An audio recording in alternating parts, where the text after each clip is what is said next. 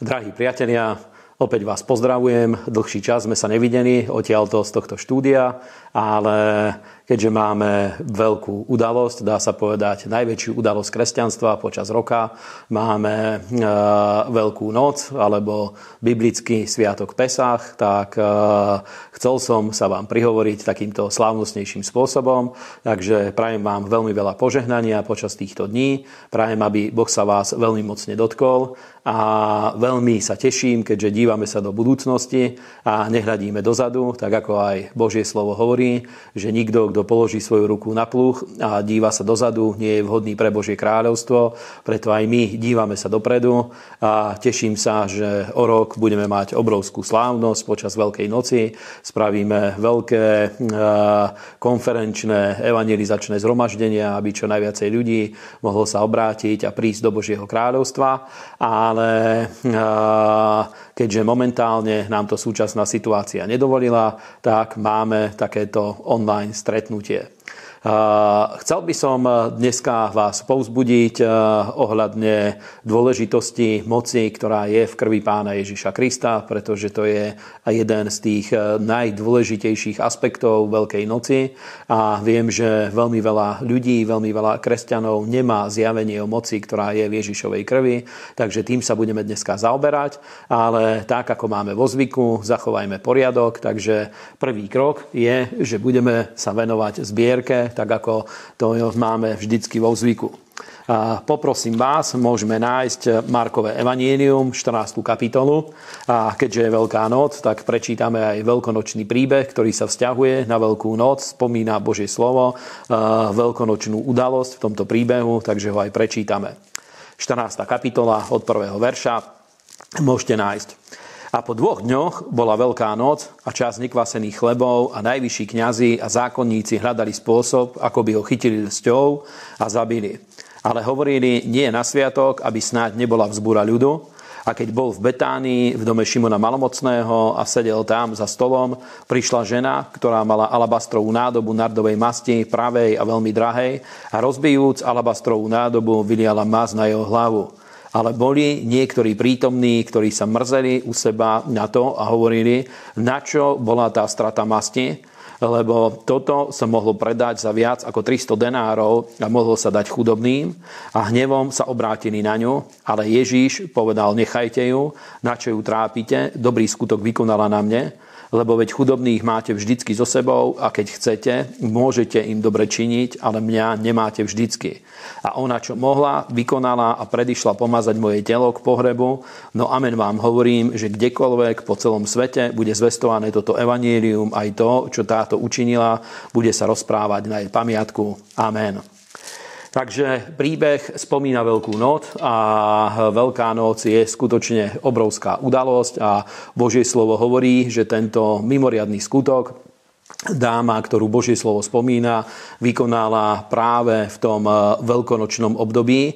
A mne to hovorí toľko, že Veľká noc je obrovská udalosť a je príležitosť, aby robili sme skutky viery, ktoré, sú, e, ktoré vedia prekročiť ten bežný rámec. Samozrejme, e, stále žijeme z viery, sme naučení, aby e, sme žili z viery každý jeden deň vo všetkých oblastiach nášho života, ale predsa to, že Boh vyzvihol určité sviatky, má zmysel, má to význam, pretože tieto sviatky vytvárajú určité duchovné príležitosti a vytvárajú také prepojenie v prírodzenom svete medzi duchovným svetom a medzi prírodzeným svetom. A najlepšie by sme to vedeli prirovnať napríklad Večeri pánovej a budeme mať na konci e, tohto online stretnutia aj Večeru pánovu, alebo môžeme to prirovnať napríklad ku kladeniu rúk, že je to niečo, čo je v tomto fyzickom svete, ale vytvára to bod kontaktu medzi nebom a medzi zemou, medzi Božím kráľovstvom a medzi našimi životmi. A presne tak aj tieto duchovné udalosti, biblické sviatky a Veľká noc patrí práve medzi biblické sviatky, vytvárajú toto spojenie a Boh nám dáva príležitosť, aby získali sme takú inekciu nášho duchovného života. V minulosti ja zvykol som sa dívať na Veľkú noc skorej z, tej pohľad, z toho pohľadu tradície a preto nemal som ju veľmi rád. A teraz, možno je to aj s pribúdajúcim vekom, vidím, že je veľmi dôležité, že existujú také takéto udalosti, ktoré majú pevný základ v Božom slove a Veľká noc skutočne je najväčšia udalosť kresťanstva, ktorú vôbec e, máme tu na, na Zemi a vo svete, tam, kde je prebudenecké kresťanstvo na všetkých svetadielov e, od Severnej Ameriky cez e, Južnú, cez Afriku, cez Tichomorie a všetky možné miesta. Tam, kde je silne zakorenené biblické kresťanstvo, tam sú najväčšie zhromaždenia počas roka práve počas Veľkej noci, pretože je to pripomienka ukrižovania a zmrtvých staní vystania Božieho syna. A hm, presne tak aj my máme príležitosť spraviť určité skutky viery aj teraz počas eh, týchto dní Veľkej noci. A ja by som pred vás rád postavil jednu výzvu. Viete, že kúpili sme to evangelizačné auto a v najbližších dňoch aj ho pôjdeme prevziať a v podstate náklady naň sú pokryté, čo sa týka kúpy, ale registrácia a ďalšie technické ešte veci, ktoré sú okolo toho, niekde okolo 5000 eur sú náklady, takže pokiaľ sa vás Boh dotkne, môžete sa do tohto zapojiť, môžete dať mimoriadný dar práve preto, že je toto obdobie Veľkej noci, tak ako to spravila táto žena v príbehu, o, e, e, ktorý sa udial pred Veľkou nocou, spravila niečo mimoriadné a je, aj Božie slovo to hovorí, že boli ľudia, ktorých toto pobúrilo, ale predsa Ježíš sa postavil na jej stranu. Takže aj pre nás je tu obrovská príležitosť, aby spravili sme niečo mimoriadné a pokiaľ podporujete práve túto službu, chcete podporiť, môžete poslať na účet e, peniaze a do poznámky stačí dať veľké tlačené A a my budeme vedieť, že je to presne k tomuto účelu. Takže nech vás Boh veľmi mocne požehná. Pokiaľ podporujete službu zborov, samozrejme môžete štandardným spôsobom to spraviť. Máme k dispozícii všetky možné QR kódy, takže nech vás Boh veľmi mocne požehná a aj sa zobrazujú na obrazovke tieto kódy, takže môžete naplniť túto časť e, služby, túto časť skutkov viery aby Boh vás požehnal a rád by som sa aj modlil teraz túto chvíľu. Svetý Bože, my ťa chválime a vyvyšujeme a ďakujeme ti za moc Abrahamovho požehnania. Ďakujeme, pane, za to, že ty si nás priviedol do tohto bodu, aby zo svojho majetku, pane, sme ti slúžili, aby sme podporovali Božie dielo a Božiu prácu. A ďakujem ti za to, že naplňaš naše ruky svojim dobrým a svojim požehnaním, aby sme, pane, budovali, pane, Božie dielo, aby sme, pane, zo zdrojov, ktoré nám dávaš k dispozícii, slúžili tebe a rozširovali vplyv Božieho kráľovstva na tejto zemi. A ďakujeme, že dávaš nám múdrosť, Pane, príležitosti, možnosti na to, aby sme, Pane, boli dobrými správcami, aby sme, Pane, nadobúdali, Pane, bohatstvo v tomto svete a aby sme ho používali pre službu Tebe a my ťa za to chválime a vyvyšujeme v mene Ježíš. Amen. Amen. Takže ďakujeme za vašu podporu, ďakujeme za všetky príspevky a za všetky dary a môžeme sa posunúť ďalej. Ja chcel by som, aby začali sme teda tým štandardným príbehom, ktorý nám Božie slovo hovorí. Poďme do druhej Mojžišovej knihy a odtiaľto budeme čítať, akým spôsobom Boh nariadil udalosť Pesachu, alebo slávnosť Pesachu, alebo slávnosť Veľkej noci, pokiaľ chceme. Takže poprosím, nájdite 12. kapitolu druhej Mojžišovej knihy a budeme čítať e, dosť veľkú časť tejto kapitoly, aby e, pozreli sme sa na čo najpresnejší záznam toho, ako Boh nariadil túto udalosť. Pre nás, pre kresťanov, samozrejme táto udalosť má aj novozmúvne naplnenie, pretože sa, udia, sa naplnila v osobe Božieho syna, pána Ježiša Krista, Božieho baránka, ale predsa vždycky je dobré pozrieť sa na to prvé miesto, pretože tam všetko začína a prvé miesto, kde Božie slovo hovorí o Pesachu, o udalosti Pesachu, je práve tu, takže budeme ho čítať. A hospodin riekol Mojžišovi a Áronovi v egyptskej zemi, tento mesiac vám bude počiatkom mesiacov, Prvým vám bude z mesiacov roku a hovorte celej obci Izraelovej a poviete, 10. dňa toho mesiaca si vezmú každý dobytča podľa domu svojich otcov, dobytča na dom a keby bol niektorý dom primálo na dobytča, vtedy vezme on a jeho sused blízky jeho domu podľa počtu duší, každý podľa toho, koľko ktorý zje, toľko počítajte na, dobytča. A dobytča budete mať bez vady, samca, ročného, vezmete ho z oviec alebo skôs a majúc naň pozor, budete ho opatrovať až do 14. dňa toho mesiaca a zabijete ho celé zhromaždenie obce Izraelovej medzi oboma časmi večernými. Potom vezmu z jeho krvi a dajú na obe strany podvojí aj na vrchný prach na domoch, ktorých ho budú jesť a jeho meso budú jesť tej noci pečené na ohni, aj nekvasené chleby s horkými zelinami ho budú jesť a budete z neho jesť surového, nebudete z neho jesť surového ani vareného vo vode, ale iba pečené na ohni, všetko spolu, jeho hlava s jeho nohami aj s jeho vnútornosťami, ani nezanecháte z neho ničoho do rána a to, čo by zostalo z neho do rána, spálite ohňom. A takto ho budete jesť, svoje bedrá budete mať prepásané, svoju obu na svojich nohách a svoju palicu vo svojej ruke a budete ho jesť v spechu, to je Pesach hospodinovo, pretože v tú noc pôjdem egyptskou zemou a pobijem všetko prorodené v egyptskej zemi, od človeka až do hoveda a na všetkých domoch egyptských vykonám súdy, ja hospodin.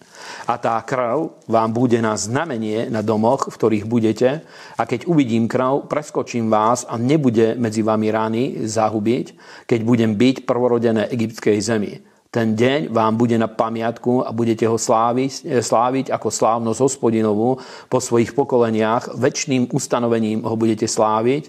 Sedem dní budete jesť nekvasené chleby, ale už prvý deň odstránite kvás zo svojich domov, lebo každý, kto by jedol niečoho eh, kvaseného od eh, prvého dňa až do siedmého, tá duša bude vyplienená z Izraela. Amen. Takže Božie slovo nám hovorí, akým spôsobom Boh nariadil túto udalosť Pesachu a hovorí o samotnej podstate tejto udalosti Veľkej noci. A ten hebrejský výraz Pesach znamená preskočenie alebo ušetrujúce preskočenie hospodinovo. A viete, že to bol prvý z veľkých židovských sviatkov, ktoré Boh prikázal. Biblia nám hovorí o siedmých sviatkoch a každý z týchto sviatkov vieme identifikovať eh, s nejakou eh, časťou Božieho plánu spasenia. Prvý sviatok, ktorý Biblia spomína medzi hm, siedmimi eh, výročnými sviatkami, je, je sabát, ktorý sa opakuje každý týždeň a to ukazuje na samotného Božieho syna, na odpočinok, že prišiel ten, ktorý priniesol pokoj, ktorý priniesol odpočinok, kráľ pokoja, syn spravodlivosti a tak ďalej. A hneď za tým nasleduje udalosť Pesachu, ktorá hovorí o tom, že Boh nebude počítať hriechy a neprávosti, ale preskočí ten dom a zachová tu eh, tie životy, ktoré sú pod eh, ochranou baránkovej krvi. A toto to samozrejme vieme, že nám hovorí o udalosti ukrižovania a vzkriesenia Božieho syna, hovorí to o jeho e, smrti, o preliatí jeho krvi a o záchrane, o spasení, ktorá je v krvi pána Ježiša Krista. A tak, ako táto udalosť bola nariadená, máme veľa vecí, ktoré vieme identifikovať e, s, e, s pravdami Evanielia, napríklad to, že baránka mali zobrať medzi seba a opatrovali ho vo svojich domoch, domoch to ukazuje na to, že Boží syn prišiel medzi ľudí, žil medzi nimi, bol súčasťou izraelského národa, tak ako aj Božie slovo o ňom hovorí, že do svojho vlastného prišiel a jeho vlastní ho neprijali, nebolo na ňom krásy ani ničoho, prečo by sme ho boli bývali žiadostiví a tak ďalej. A to, že baránok bol prítomný v týchto domácnostiach, skutočne hovorí na to, že Boží syn stal sa súčasťou, mohli by sme povedať moderne, že asimiloval sa medzi Eh, normálnymi ľuďmi, aj keď prišiel, prišiel v ľudskom tele a stále bol Boží syn, bol plnohodnotný aj človek a v úplnej miere eh, identifikoval sa s ľuďmi, s jeho osudmi, stal sa súčasťou ich každodenného života. Tak eh, toto vieme o Ježišovi Kristovi. Vieme to, že 30 rokov mal tento absolútne dokonalý rodinný život, pretože bol súčasťou normálnej rodiny, mal fyzické zamestnanie a tak ďalej. A to vieme identifikovať práve s tou časťou, že zobrali ho do, svojich, do svojich domovov. To, že to bol jednoročný samec úplne bez vády, takisto to ukazuje na to, že v najlepších rokoch v plnej sile života, v plnej sile života bol Boží syn ukrižovaný a to, že na ňom nebola nejaká vada, vieme identifikovať s tým, že bol dokonalý po každej stránke, duchovne, duševne, fyzicky, po každej stránke, nejaká vada na ňom nebola prítomná, bol absolútne dokonalý, nejaká chyba na ňom nebola a v takomto stave vedel priniesť obeď, vedel priniesť dokonalú obeď, vedel preliať svoju krv, ktorá vedela pokryť naše hriechy, vedela nás očistiť od hriechov, vedela priniesť plné vykúpenie. A ja by som rád s vami prešiel tieto verše. Vedeli by sme hovoriť ináč o rôznych aspektoch. Dalo by sa hovoriť o siedmých preliaktiach Ježišovej krvi, pretože Božie slovo hovorí, že on vylial svoju krv až na smrť, vylial svoju dušu na smrť a duša človeka je v krvi. A Biblia nám hovorí o siedmých miestach v, to, v tých udalostiach smrti pána Ježiša Krista od jeho zajatia v Gecemanskej záhrade až po jeho ukrižovanie. Sedem udalostí nám Božie slovo identifikuje, ktoré vieme spojiť s jeho utrpením na siedmých miestach, kde bola preliatá jeho krv. A Biblia nám hovorí, že sedmička je číslo plnosti, teda pán Ježiš skutočne v úplnej plnosti, v dokonalosti vylial svoju krv. Môžeme povedať, že vylial svoju dušu za nás, za naše spasenie, za odpustenie hriechov a tak ďalej. Ale ja chcel by som hovoriť dneska o tom aspekte, čo všetko pôsobí Ježišova krv v našich životoch. Je to jedno zo základných tajomstiev víťazného života. Je to jedno z najzákladnejších tajomstiev, ktoré keď kresťania pochopia, vedia žiť víťazný kresťanský život.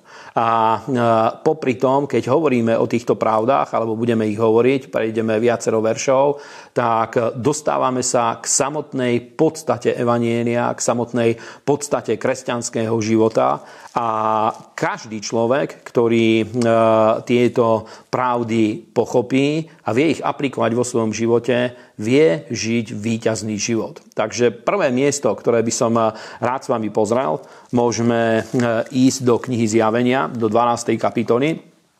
Tu hovorí Božie slovo o tom, že akým spôsobom vieme žiť víťazný život tu na, na zemi. A Biblia hovorí o, nie o víťaznom živote vo väčšnosti, ktorý budeme žiť v nebesiach, pretože niektorí kresťania hovoria, zvyknú tomu hovoriť, že my veríme evanieliu slávy a ja sa s tým úplne stotožňujem, pretože my veríme v slávu, veríme v evanielium slávy, vo slávne skriesenie Božieho Syna a v sláve, ktorá spolu s týmto bola daná k dispozícii pre životy ľudí. A tí ľudia, ktorí nás obvinujú z toho, že veríme v toto tzv. evanílium slávy, hovoria, že to, čo my chceme žiť tu na, na zemi, vzťahuje sa až na väčnosť. Že blaženosť, ktorá je zastúbená veriacim v nebesiach, že my chceli by sme ju priniesť sem do časného života. A ja rád preto chcem začať z tohto verša, teda toto miesto, chcem prečítať na začiatok, aby som vysvetlil to, že Biblia hovorí o tom, že víťazný život je pre nás nutnosťou tu na, na zemi. V nebesiach nejaký výťazný život nepotrebujeme, pretože v nebesiach není smrť, v nebesiach není hriech, v nebesiach nie sú choroby, nie sú kliatby, nie sú démoni, pretože pán Ježiš nám povedal, um, že videl som satana padnúť ako blesk z neba a skutočne bol vytlačený z nebeského kráľovstva, bol vytlačený z Božej slávy a tam nemá nejaký vplyv. Teda hovoriť o víťaznom živote vzťahujúcom sa na väčnosť nemá nejaký zmysel, pretože tam není nad čím výťaziť. V nebesiach prebýva spravodlivosť a viete, že aj v modlitbe pána nás učil pán Ježíš, ako sa máme modliť Náš Otče, ktorý si v nebesiach, nech sa posvetí Tvoje meno, nech príde Tvoje kráľovstvo a nech sa deje Tvoja vôľa ako v nebi, tak aj na zemi. A aj samotná modlitba pána nás učí to, aby Božia vôľa, ktorá sa deje v nebesiach, aby sa diala aj tu na, na zemi. Teda víťazný život je pre tento čas. Víťazný život, ktorý nám Boh zaslúbil vo svojom synovi, Ježišovi Kristovi, je práve pre tieto dni, je aj pre, tento, pre túto covidovú dobu, je aj pre udalosti, ktoré budú nasledovať v najbližších dňoch, týždňoch, mesiacoch, rokoch a tak ďalej. Pre každé obdobie nám Boh zaslúbil víťazstvo.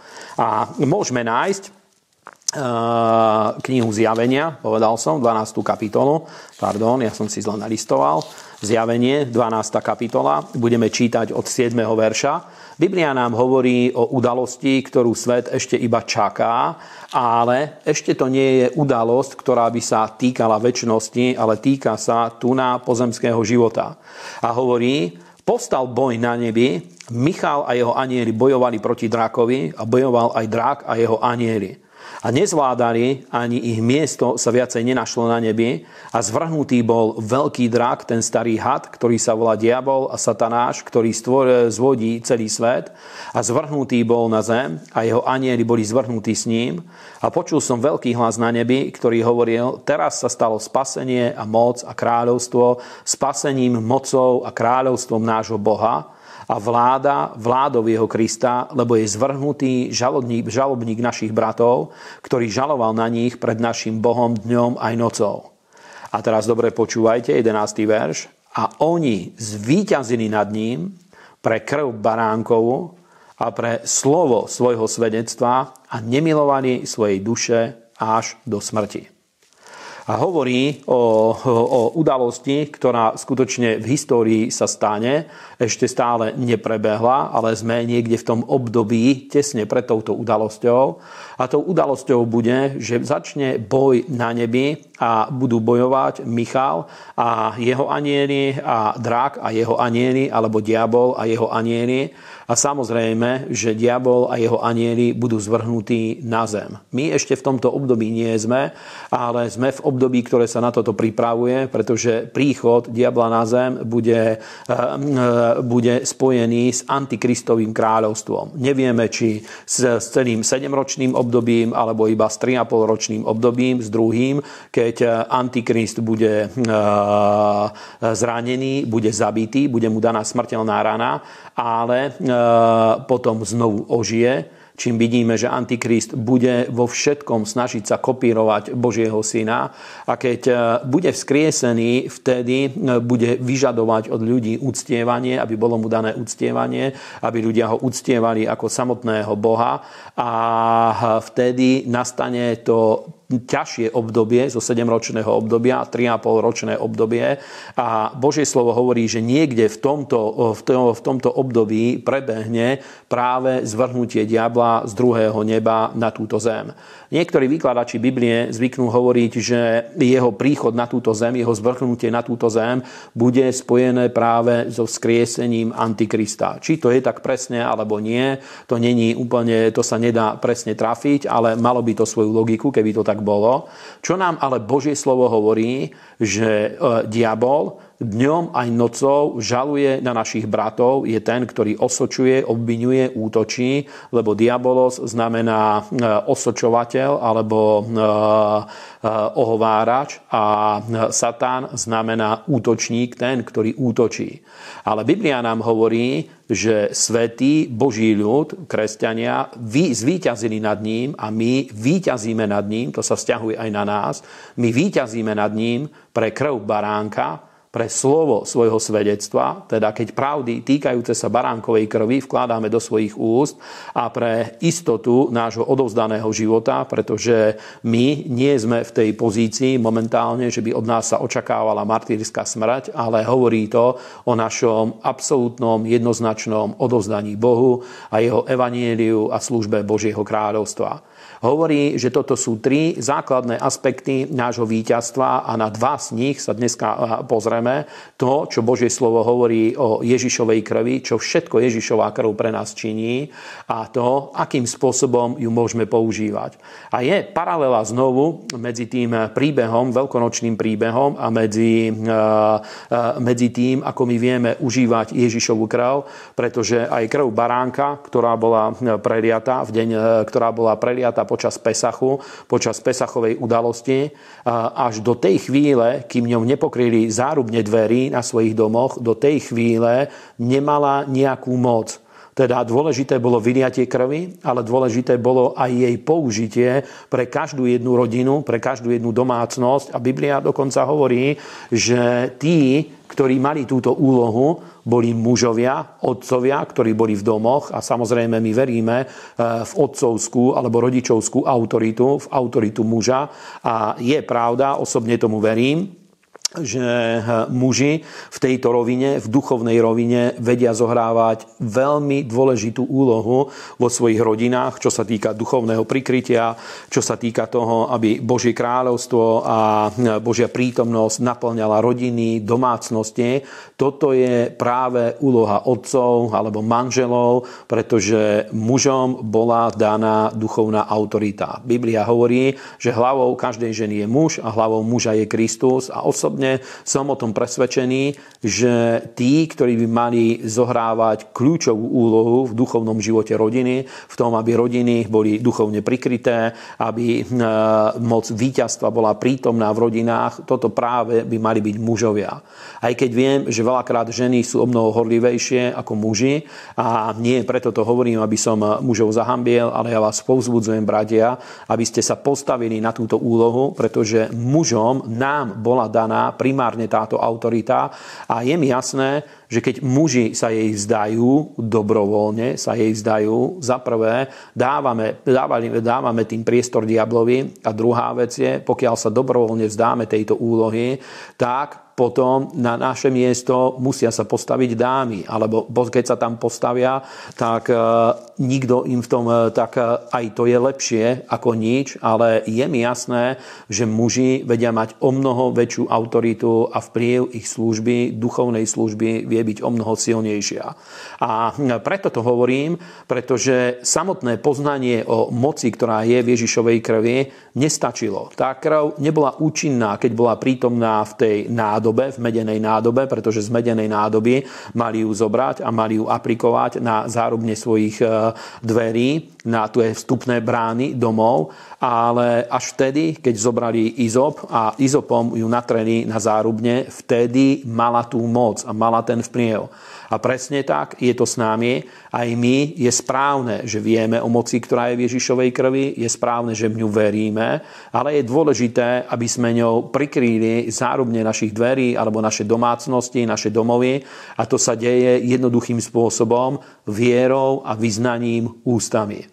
Izop to je úplne taká normálna rastlina, skoro by sa dalo povedať, že burina, ktorá bežne rastie na Blízkom východe.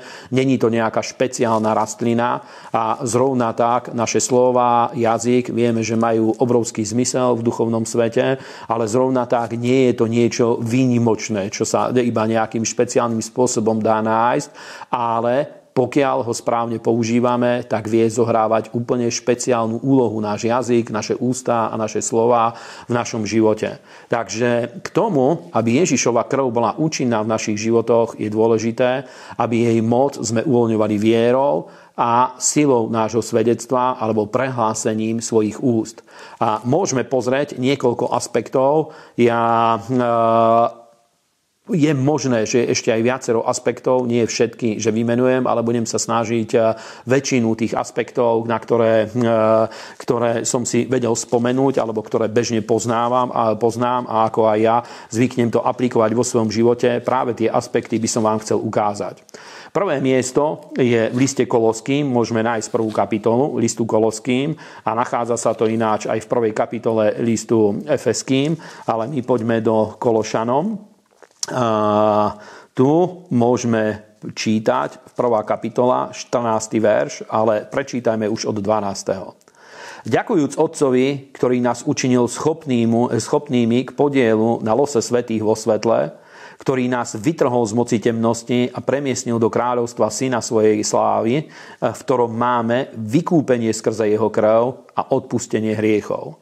A vďaka Bohu, Apoštol Pavol nám to hovorí, alebo Svetý Duch skrze Apoštola Pavla že Boh nás učinil schopnými k tomu, aby sme mali podiel na tom osude a na živote svetých, na živote spravodlivých. Každého jedného z nás k tomu uschopnil. Pretože dostali sme mieru viery, znovu zrodili sme sa, prijali sme od Neho Svetého Ducha a sme schopní žiť život Božích ľudí. A to je veľmi dôležité, pretože niekedy e, viete, že my máme tie predstavy, že Boh iba príležitosne a iba špeciálnych ľudí používa, ale Biblia hovorí, že každý, kto sa znovu zrodil, Boh nám dal túto schopnosť, aby sme žili život Božích ľudí, Božích detí, Božích synov, Božích dcer. Ďalšia vec, ktorú hovorí, je, že z nás vytrhol z moci tmy a preniesol do kráľovstva milovaného Božieho syna. A to je práve podstata Pesachu, je v tom, že Boh preskočil, e, preskočil svoj súd, e, keď išiel a prichádzala rana na Egypt, tak Boh preskočil tie domy, kde bola prítomná krv baránka a presne to sa udialo aj s nami, že Boh urobil rozdiel a robí rozdiel medzi ľuďmi, v ktorých živote je prítomná baránková krv a medzi ľuďmi, v ktorých živote krv baránka není prítomná. Ľudia sa môžu pýtať, že prečo to tak je, či to je spravodlivé. A treba povedať, že áno, je to absolútne spravodlivé, pretože každý človek dostal sa pod súd, každý človek je pod súdom. Písmo nám hovorí, že všetci zhrešení a postrádajú slávy Božej. A práve ako sa dostať, dostať spod moci hriechov, jedine tak, že my príjmeme moc a účinok baránkovej krvi do svojho života. A prvý aspekt, o ktorom hovorí, je, že v ňom, v Kristovi, máme vykúpenie skrze jeho krv a odpustenie hriechov. Teda v Kristovej krvi sme boli vykúpení z diablových rúk. Boli sme vytrhnutí z moci tmy a boli sme vykúpení spod diablovho vplyvu, spod diablovej moci. A toto je základom autority eh, kresťanov, znovu zrodených ľudí, božích detí, božích synov a božích dcer. Základom tejto autority je práve pochopenie moci, ktorá je v Ježišovej krvi. My sme boli vykúpení z diablovej ruky a boli sme prenesení do kráľovstva milovaného Božieho syna. A prosím vás, aj spolu to povedzme. Ja som bol vykúpený z diablovej moci Ježišovou krvou a bol som prenesený do kráľovstva milovaného Božieho syna. Amen. Toto je obrovská pravda. A ľudia, ktorí toto príjmu, ktorí toto pochopia, tak vedia porozumieť jednej veci, pretože a naša skúsenosť to potvrdzuje, že aj potom, ako sme sa stali kresťanmi, diabol veľakrát snaží sa uplatniť svoj vplyv na náš život, ale práve preto, že sme boli vytrhnutí spod jeho moci, my máme nad ním autoritu. Vieme sa mu postaviť na odpor, vieme v mene Ježiša Krista zviazať jeho vplyv, jeho moc, vieme vyháňať démonov, vieme sa postaviť voči jeho vplyvu. A Biblia nám to jednoznačne hovorí, že poddajte sa Bohu a vzoprite sa diablovi a utečie od vás. Teda prvý absolútne dôležitý hm, moment, o ktorom je treba vedieť, hm, je to, že vďaka Ježišovej krvi sme boli vykúpení z diablových rúk. A myslím, že už toto samotné je tak dobrou správou. Pretože keď študujeme písmo, vieme pochopiť, ktoré sú diablové skutky a vieme sa proti ním postaviť.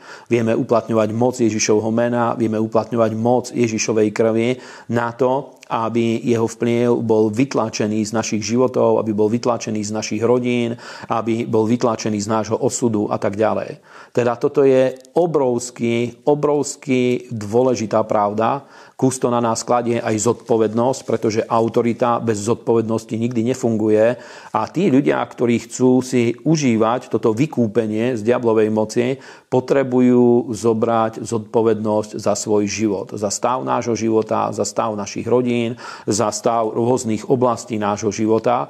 A e, je to veľmi povzbudzujúce, pretože je to úplne v súlade so Žalmom 34, ktorý hovorí, že mnoho zlého prichádza na spravodlivého, ale zo všetkého toho ho vytrhuje hospodín, pretože viete, že aj kresťania dostanú sa do rôznych ťažkých situácií, ale práve vďaka tomu, že my vieme o moci vykúpenia, ktorá je v Ježišovej krvi a vieme ju aplikovať, tak zo všetkého toho nás vytrhuje hospodín. Amen. A sú rôzne svedectvá, ktoré medzi kresťanmi poznáme, ako, ja neviem, ľudia ochorení, alebo rôzne zdravotné problémy, alebo iné problémy ukázali sa v rodinách, ukázali sa v životoch detí. Ale keď sa postavíme na Božie slovo a aplikujeme moc Ježišovej krvi, vieme vytlačiť všetky tieto veci zo svojich životov a zo svojich rodín. Dokonca keď aplikujeme moc Ježišovej krvi, tak vieme postaviť aj ochranu, aby sme minimalizovali pravdepodobnosť toho, že niečo zlé sa udeje v našom živote. Práve skrze vieru v Ježišovu krv ja som sa naučil, Svetý duch ma naučil to a som presvedčený, že aj vás to chce naučiť, aby vo svojom živote ste očakávali len dobré. A zase je to úplne v súlade eh, so Žalmom 27, kde je napísané, že keby som nebol veril, že budem zrieť dobré hospodinovo v zemi živých, už by som sa bol dávno pominul. A aj Dávid hovorí, že pre neho nič iné nebolo priateľné, iba to, že očakával dobré. A keď nastali protivenstva, nastali rôzne situácie, vedel sa proti ním postaviť. A e, tieto duchovné princípy celá Biblia v sebe obsahuje a my k tomu sme dostali ešte e, legálnejší prístup, pretože máme novú zmluvu, lepšiu zmluvu, ktorá je postavená na lepších zasľúbeniach a hovorí, že my sme boli skutočne vykúpení z diablových rúk. Ďalší aspekt, môžeme sa pozrieť, vedeli by sme o tomto veľmi veľa rozprávať samozrejme. Hneď ďalší aspekt je, pozrime zase 14. verš, v ktorom máme vykúpenie skrze jeho krv a odpustenie hriechov. V Kristovej krvi máme vykúpenie z diablových rúk a zároveň sme prijali v Kristovej krvi aj odpustenie hriechov. Máme veľmi veľa veršov, ktorými to vieme samozrejme podporiť, ale pre nedostatok času nebudeme sa nimi teraz zaoberať. Druhý dôležitý aspekt je odpustenie hriechov. A my vieme, že k tomu, aby kresťania boli silní vo viere, aby my sme boli silní vo viere, je dôležité, aby každý z nás mal istotu odpustenia hriechov. A niekto raz povedal, a podľa mňa je to veľmi pravdivý výrok, že Boh v dnešnej dobe už nemá problém s hriechom, ale má problém s hriešníkmi. A je to veľká pravda, pretože od toho dňa, ako pán Ježiš volal na kríži, dokonané je, od toho dňa moc hriechu bola zlomená. Ježišová krv práve preto bola preliatá, aby každý hriech bol odpustený, aby bol prikrytý Ježišovou krvou a aby bol odpustený ale problém je s hriešníkmi, pretože hriešníkov je treba priviesť do toho bodu, aby prijali Ježiša a verili v moc Ježišovej krvi. A je, aj pre nás je to veľmi dôležité, pretože veľakrát aj kresťania žijú v tom oklamaní, že e, neprestajne e, si myslia, že urobili hriechy, ktoré im Boh nevie odpustiť najbežnejší problém, s ktorým ja som sa stretol veľmi veľakrát a musel som to veľakrát ľuďom vysvetľovať. Diabol je veľký klamár a stále chce ľudí priviesť pod moc odsúdenia, chce ich zneistiť v oblasti odpustenia hriechov. A ja stretol som sa s najväčším klamstvom, ktoré existuje, je, že veľmi veľakrát kresťania, ktorí sú úprimní vo svojom srdci, bojujú s tým, že oni zhrešení hriechom, ktorý nie je odpustiteľný a síce, že zhrešení proti Svetému Duchu.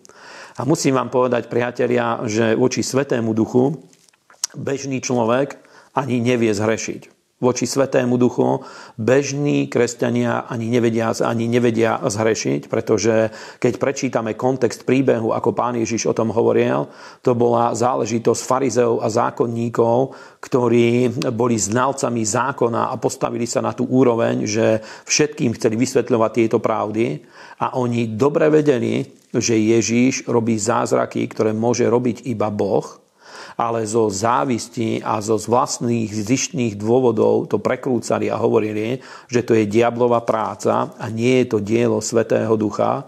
Toto je hriech proti Svetému Duchu ale normálny kresťan nevie zhrešiť proti Svetému Duchu. A preto to hovorím, ak niekto z vás, ktorý nás pozeráte, má vás bylo vaše svedomie a diabol vás obviňoval, že ste zhrešili neodpustiteľným hriechom, pretože je pravda, že pán Ježiš povedal, že tento hriech nebude odpustený ani v tomto veku, ani v budúcom, A čo to je vlastne hriech proti Svetému Duchu, to väčšina ľudí ani nevie vysvetliť, ale prosím vás, nenechajte sa klamať.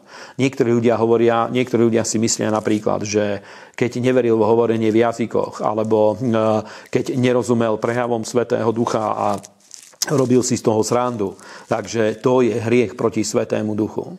A ja, to, je, to je hriech proti Svetému Duchu, ale iného druhu. To by sme mohli dať do tej kategórie zarmucovania Svetého Ducha alebo uhášania Svetého Ducha.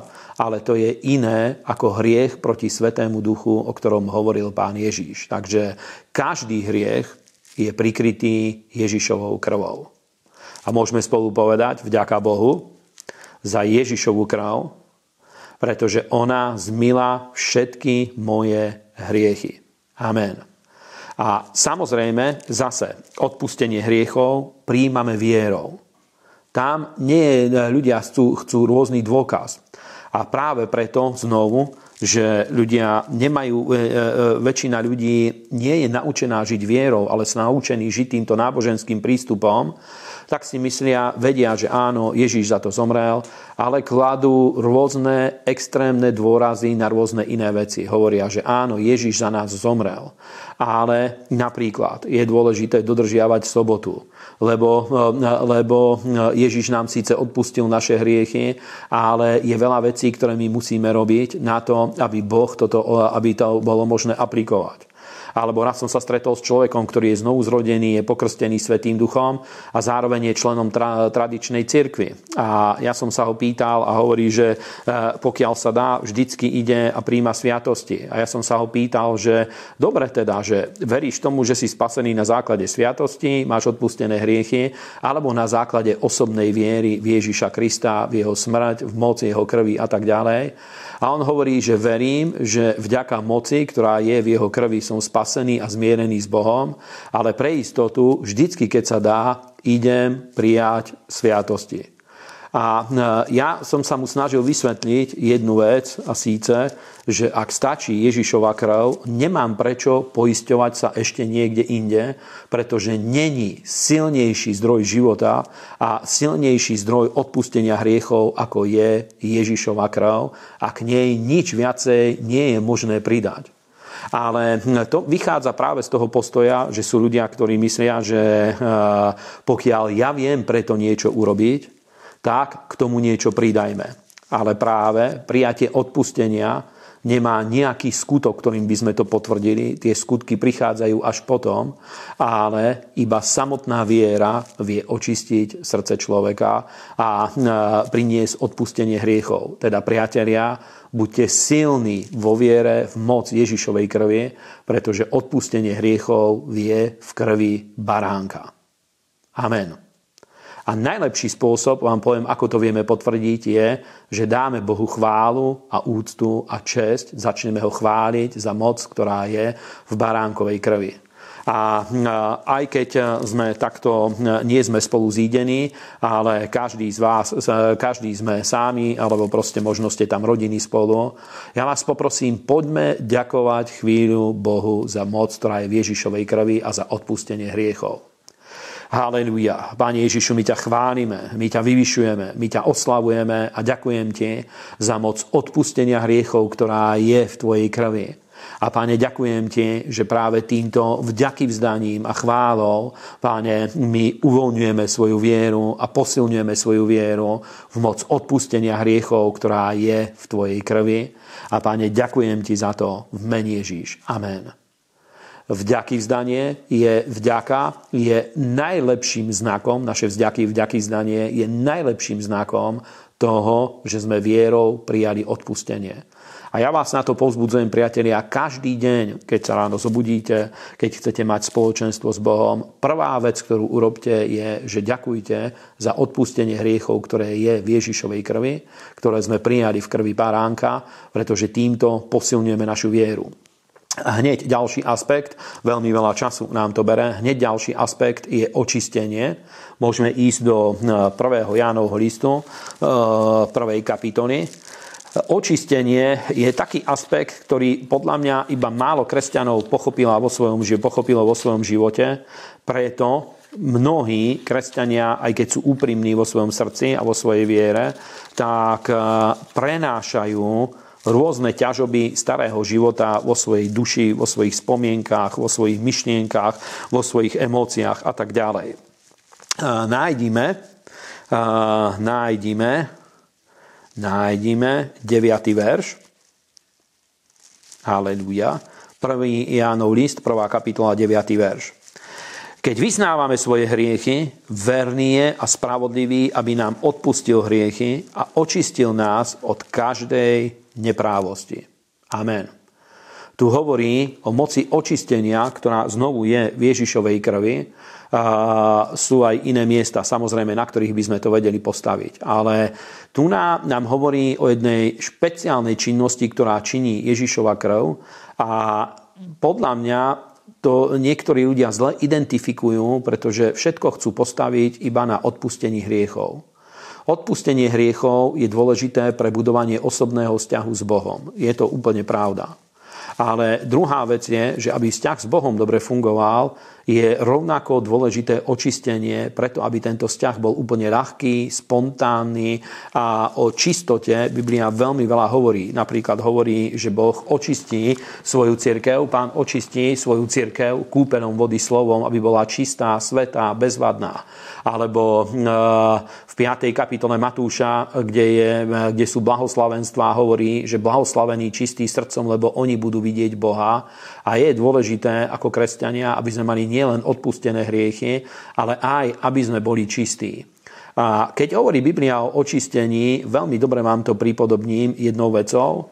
A síce a predstavte si, dúfam, že ja na sebe nič také nemám teraz, ale niekto e, je na dobrom obede, má slávnostné šaty a kvapne mu kúsok jedla, napríklad paradajková omáčka alebo niečo podobné a dá to do práčky a operie sa to a ostane tam flak. Síce taký trošku vyšedivený, bledší, ale ostane tam flak. A s tým flakom je treba niečo urobiť. A je to veľmi podobné aj s ľudským životom, s našou dušou, s našimi emóciami, s našimi myšlienkami, s fantáziou človeka a tak ďalej. Pretože je, sú rôzne hriechy, ktoré, e, ktoré sme vykonali a Biblia hovorí o rôznych kategóriách hriechov, ktoré toto spôsobujú, ktoré stávajú sa súčasťou našej osobnosti potom, ako sme ich vykonali. A aj keď nám ich Boh odpustil a prijali sme moc odpustenia hriechov, Preca tie hriechy ľudia, aj keď sú už odpustené a prijali sme odpustenie, je možné, že ich prenášajú vo svojej duši a to spôsobuje to, že v takom prípade náš duchovný život stáva sa veľmi ťažkopádny. Pretože hm, jedna časť našej osobnosti absolútne kričí po Bohu, kričí po Božej prítomnosti a druhá časť je taká, kde v našich emóciách existujú stopy rôznych hriechov, rôznych skutkov, ktoré sme vykonali. Preto Biblia hovorí, že keď vyznáme hriechy, Boh nám nielen odpustí hriechy, ale aj nás očistí od každej neprávosti, od týchto následkov a stôp hriechov. A ja pamätám sa, zvyknem o tom častokrát hovoriť, v 95. roku 1995, keď som prečítal knihu Požehnanie a prekliatie od Dereka Princa, on sa tam veľmi detálne zaoberá rôznymi druhmi hriechov a na konci je tá modlitba za oslobodenie.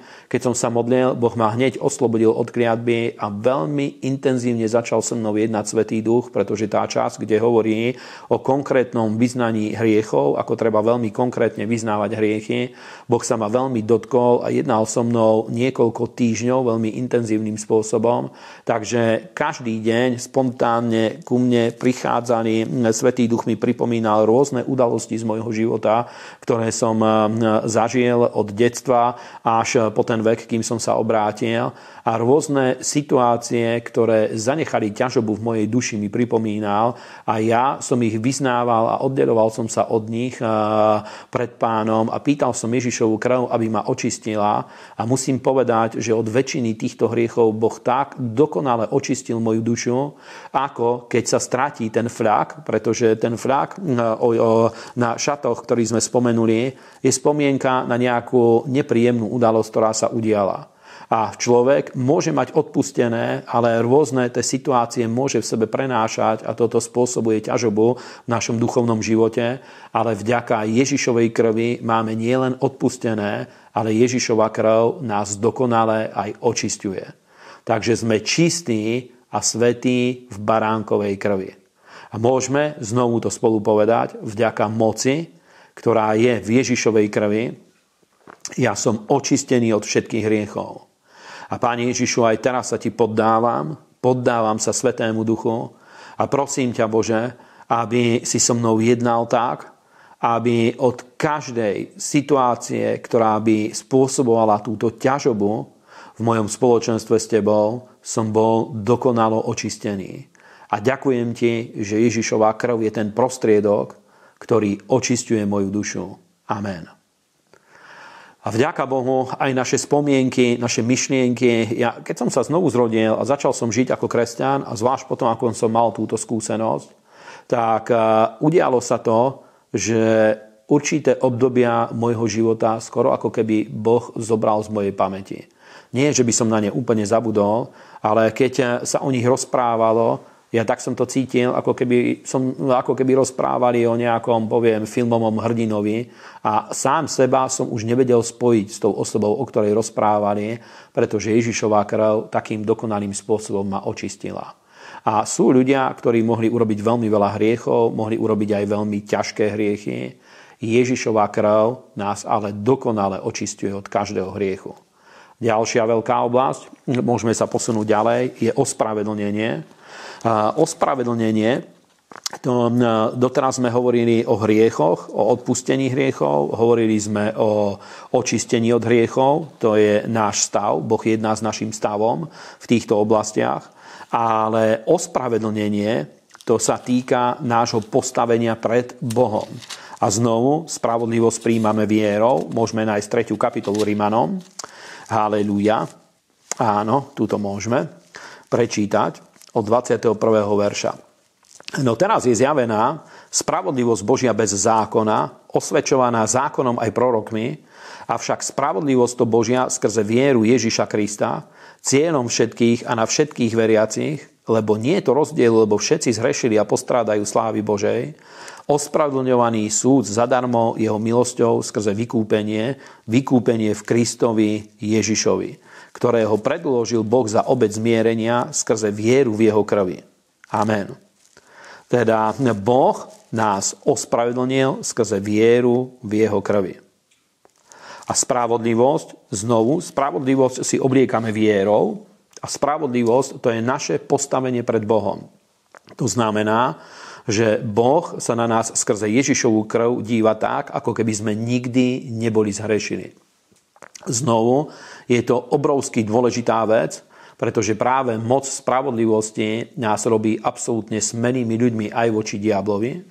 Robí nás absolútne smelými ľuďmi aj pred Bohom, že smelo, odvážne môžeme pristupovať k Bohu a pýtať si čokoľvek, čo nám Boh zasľúbil vo svojom slove. Pretože moc spravodlivosti nás povýšila, obnovila toto naše postavenie pred Bohom. A veľakrát my zvykneme o sebe rozmýšľať tak, ako keby sme boli hriešníci, ktorým Boh odpustil. Ale Biblia hovorí, že samotný Ježiš Kristus bol za nás učinený hriechom, aby my sme sa stali spravodlivosťou Božou v ňom, v Kristovi.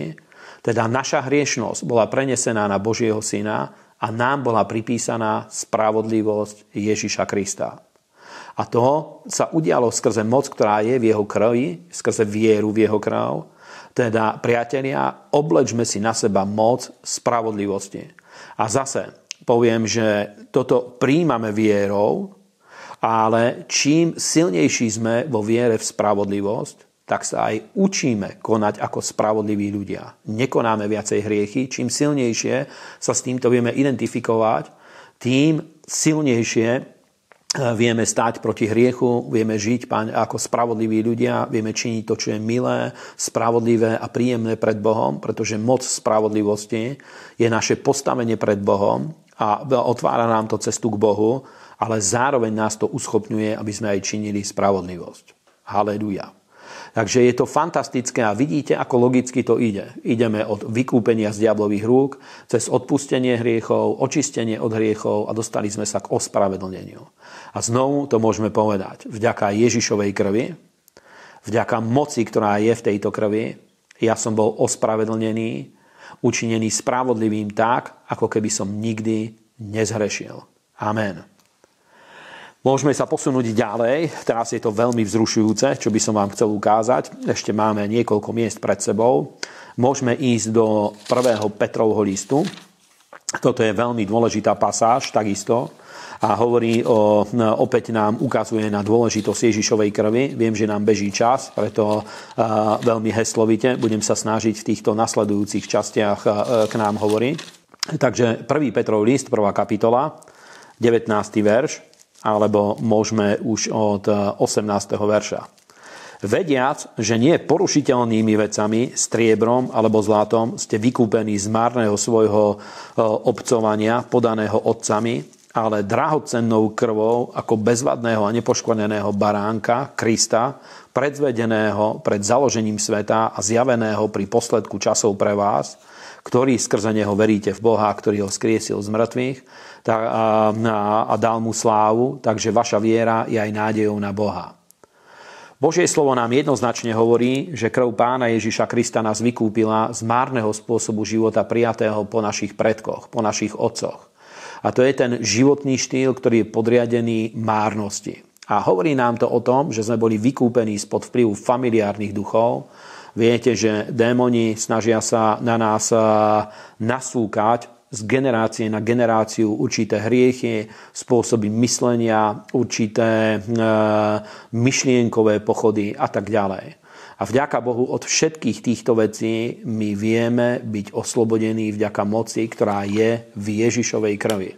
A, a hovorí to o tom, napríklad sú rodiny, kde e, ľudia veľmi sú, ja neviem, ustráchaní, alebo sú, majú, majú sklony k násiliu.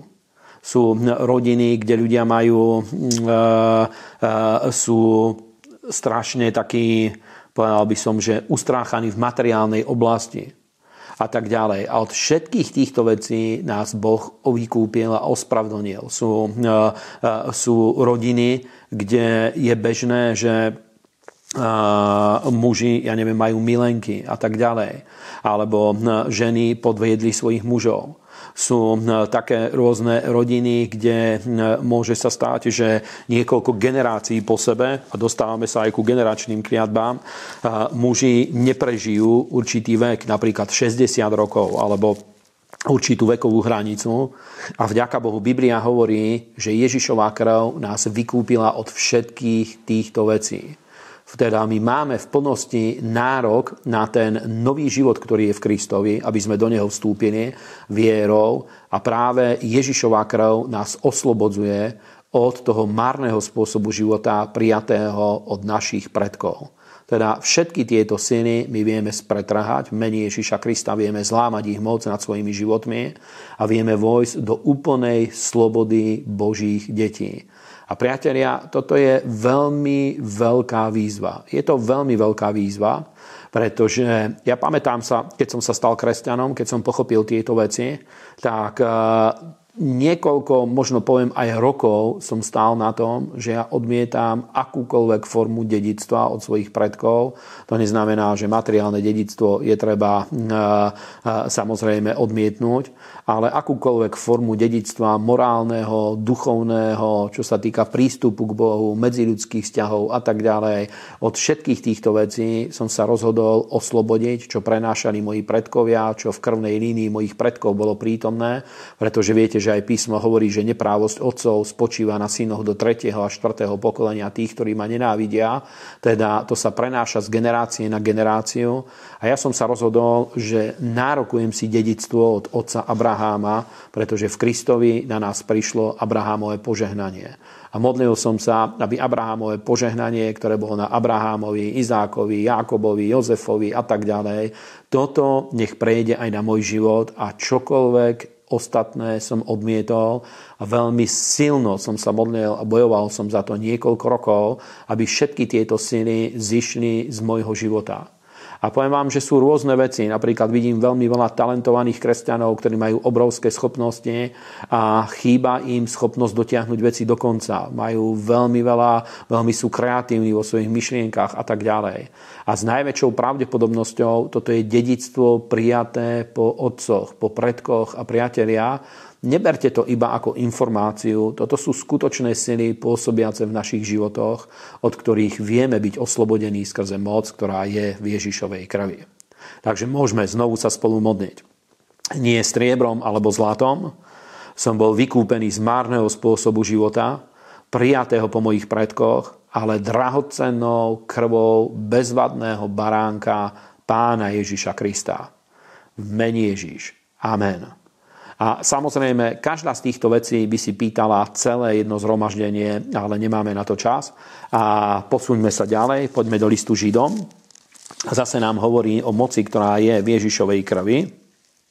Židom 9. kapitola, 13. verš a 14. Lebo ak krv kozlov a bíkov a popol jalovice, kropiaci z obecnených, poškvrnených, posvecuje na čistotu tela, o koľko viacej krv Kristova, ktorý skrze väčšného ducha obetoval sám seba, bezvadného Bohu, očistí vaše svedomie od mŕtvych skutkov, aby ste v svetosti slúžili živému Bohu.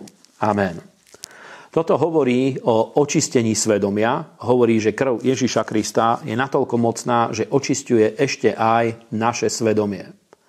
Teda hovorili sme o odpustení hriechov, o očistení od hriechov, hovorili sme o ospravedlnení, o oslobodení od márneho spôsobu života prijatého po predkoch. Teraz máme ďalšiu oblasť, ktorá hovorí o očistení svedomia a o svetoslúžbe živému Bohu.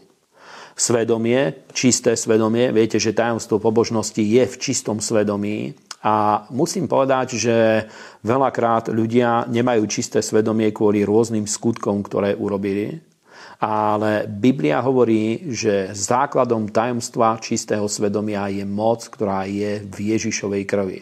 Stále znovu a znovu nás to vracia k obeti Ježiša Krista, k pochopeniu jej obrovského významu a práve čisté svedomie nás oslobodzuje pre službu živému Bohu.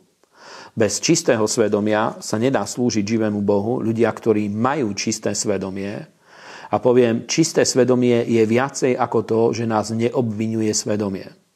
Pretože svedomie má dve úlohy, aj Biblia to hovorí. Buď to nás obvinuje, alebo nás pozdvihuje. Iba v neutrálnom stave, keď je, to není dobrá vec. A práve Ježišova krv a jej aplikácia na naše svedomie spôsobuje, že keď má niekto čisté svedomie, je to ako keď e, naplníte balón héliom a začne ťahať e, ten balón smerom hore.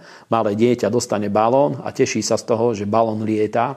Čisté svedomie vie spôsobiť presne túto istú vec, že prirodzene ťahá ľudí k Bohu a do Božej prítomnosti a do Božej slávy. Teda čisté svedomie je viacej ako to, že svedomie ma nebije. Čisté svedomie a Ježišová krv toto činí, spôsobuje práve to, že svedomie človeka je v tak fantastickom stave, že dvíha človeka a ťahá do Božej prítomnosti. Znovu je to absolútne dôležitý fakt pre osobný vzťah s Bohom, pre spoločenstvo s Bohom, pre službu živému Bohu a toto spôsobuje, že srdce človeka sa stáva absolútne horlivé pre pána a pre Božie kráľovstvo. Takže znovu môžeme povedať, vďaka Ježišovej krvi a moci, ktorá je v nej, aj moje svedomie je očistené od mŕtvych skutkov, takže ja s čistým svedomím v svetosti slúžim živému Bohu. Amen.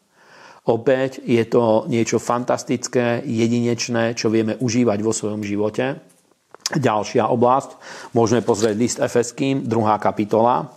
Tu nám hovorí Božie slovo, že my, ktorí sme boli kedysi ďalekí, stali sme sa blízkymi v krvi Kristovej.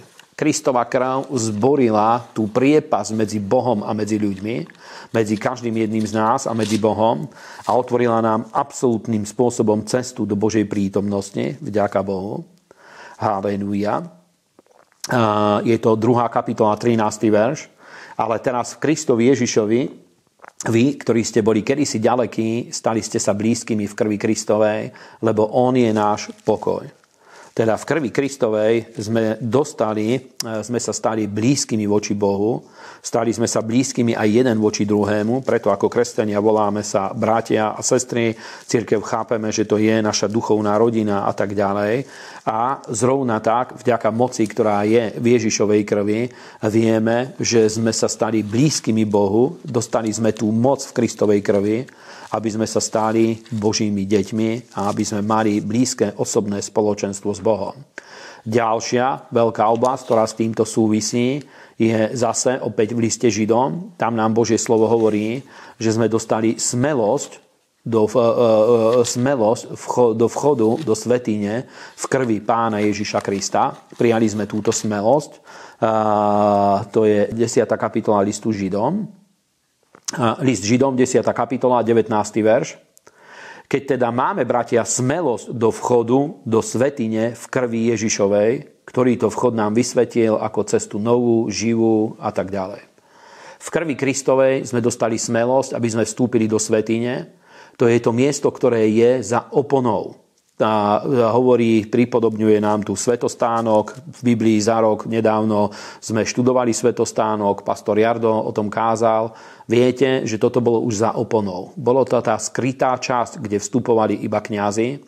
A v Kristovej krvi my sme dostali smelosť, aby sme vstúpili do svetine, aby sme vstúpili na to miesto Božej slávy, Božej prítomnosti, ktoré je skryté za oponou a skrze vieru v Ježišovu krv máme neprestajne prístup do Božej prítomnosti. Kedykoľvek sa rozhodneš skrze moc Ježišovej krvi vstúpiť k Bohu, vierou tam máme prístup každý jeden deň, v každý jeden čas, v každej jednej situácii.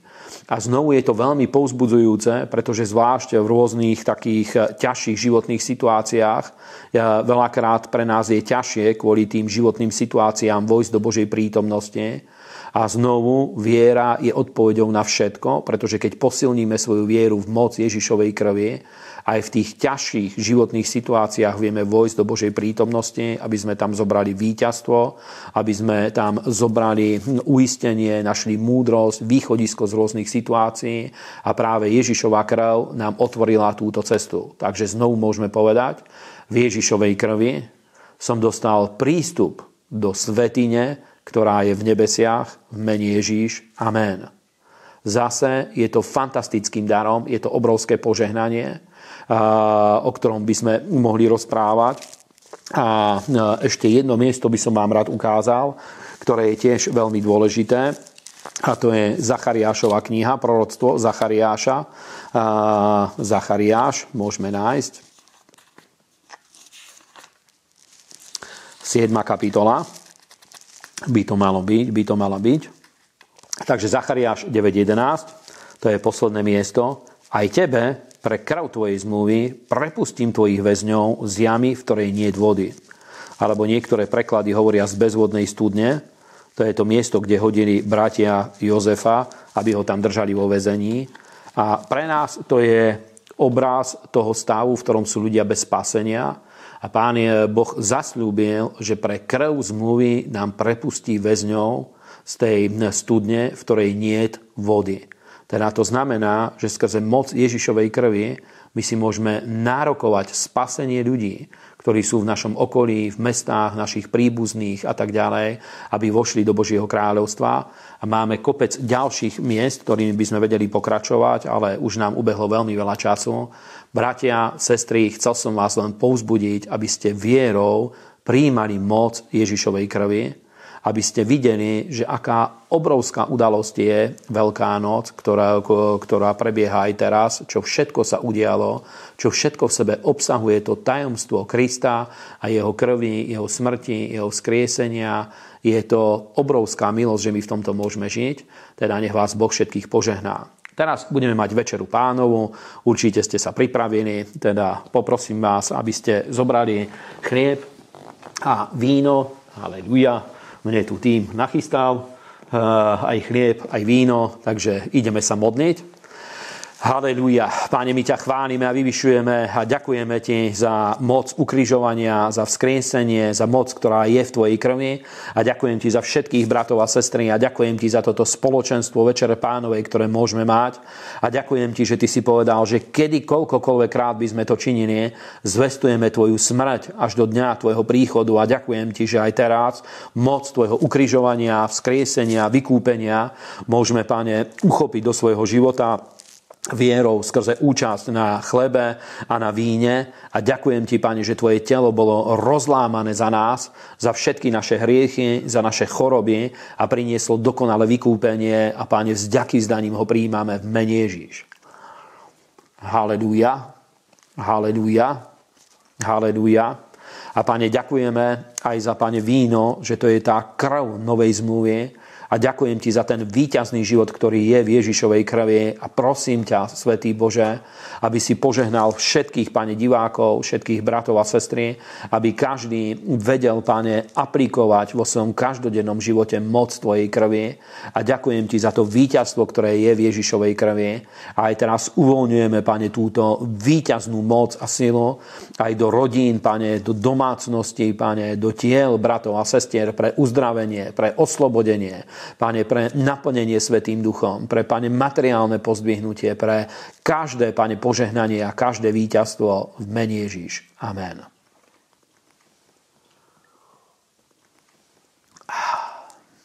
Nech vás Boh požehná.